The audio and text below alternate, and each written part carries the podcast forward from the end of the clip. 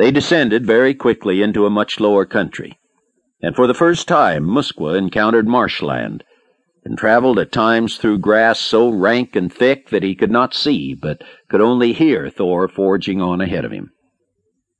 The stream grew wider and deeper, and in places they skirted the edges of dark, quiet pools that Muskwa thought must have been of immeasurable depth. These pools gave Muskwa his first breathing spells.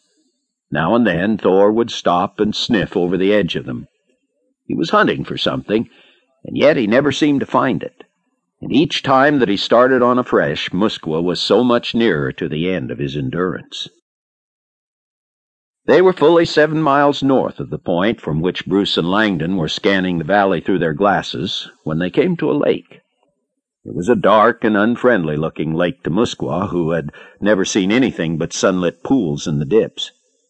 The forest grew close down to its shore, in places it was almost black. Queer birds squawked in the thick reeds. It was heavy with a strange odor, a fragrance of something that made the cub lick his little chops and filled him with hunger. For a minute or two, Thor stood sniffing this scent that filled the air. It was the smell of fish. Slowly, the big grizzly began picking his way along the edge of the lake. He soon came to the mouth of a small creek. It was not more than twenty feet wide, but it was dark and quiet and deep, like the lake itself. For a hundred yards Thor made his way up this creek until he came to where a number of trees had fallen across it, forming a jam. Close to this jam the water was covered with a green scum. Thor knew what lay under that scum, and very quietly he crept out on the logs.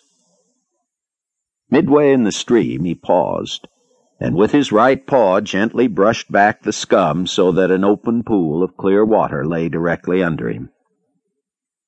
Muskwa's bright little eyes watched him from the shore.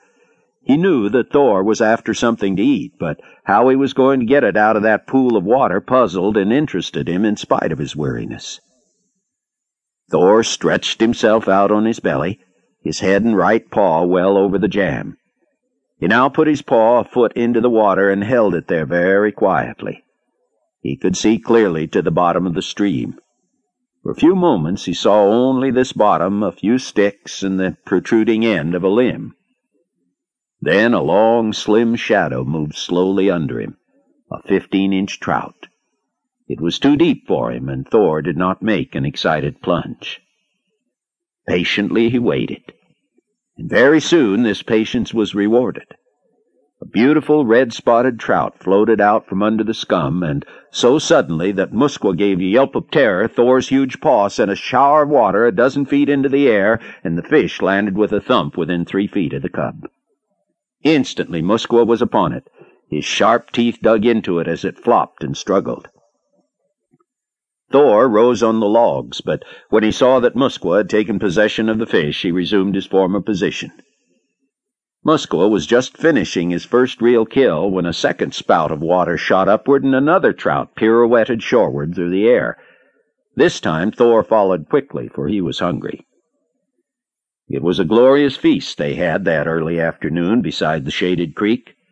Five times Thor knocked fish out from under the scum but for the life of him, Muskwa could not eat more than his first trout.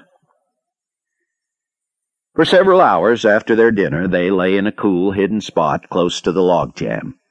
Muskwa did not sleep soundly. He was beginning to understand that life was now largely a matter of personal responsibility with him, and his ears had begun to attune themselves to sound. Whenever Thor moved or heaved a deep sigh, Muskwa knew it. After that day's marathon with the grizzly, he was filled with uneasiness, a fear that he might lose his big friend and food killer, and he was determined that the parent he had adopted should have no opportunity of slipping away from him unheard and unseen. But Thor had no intention of deserting his little comrade. In fact, he was becoming quite fond of Muskwa. It was not alone his hunger for fish or fear of his enemies that was bringing Thor into the lower country of the Babine waterways.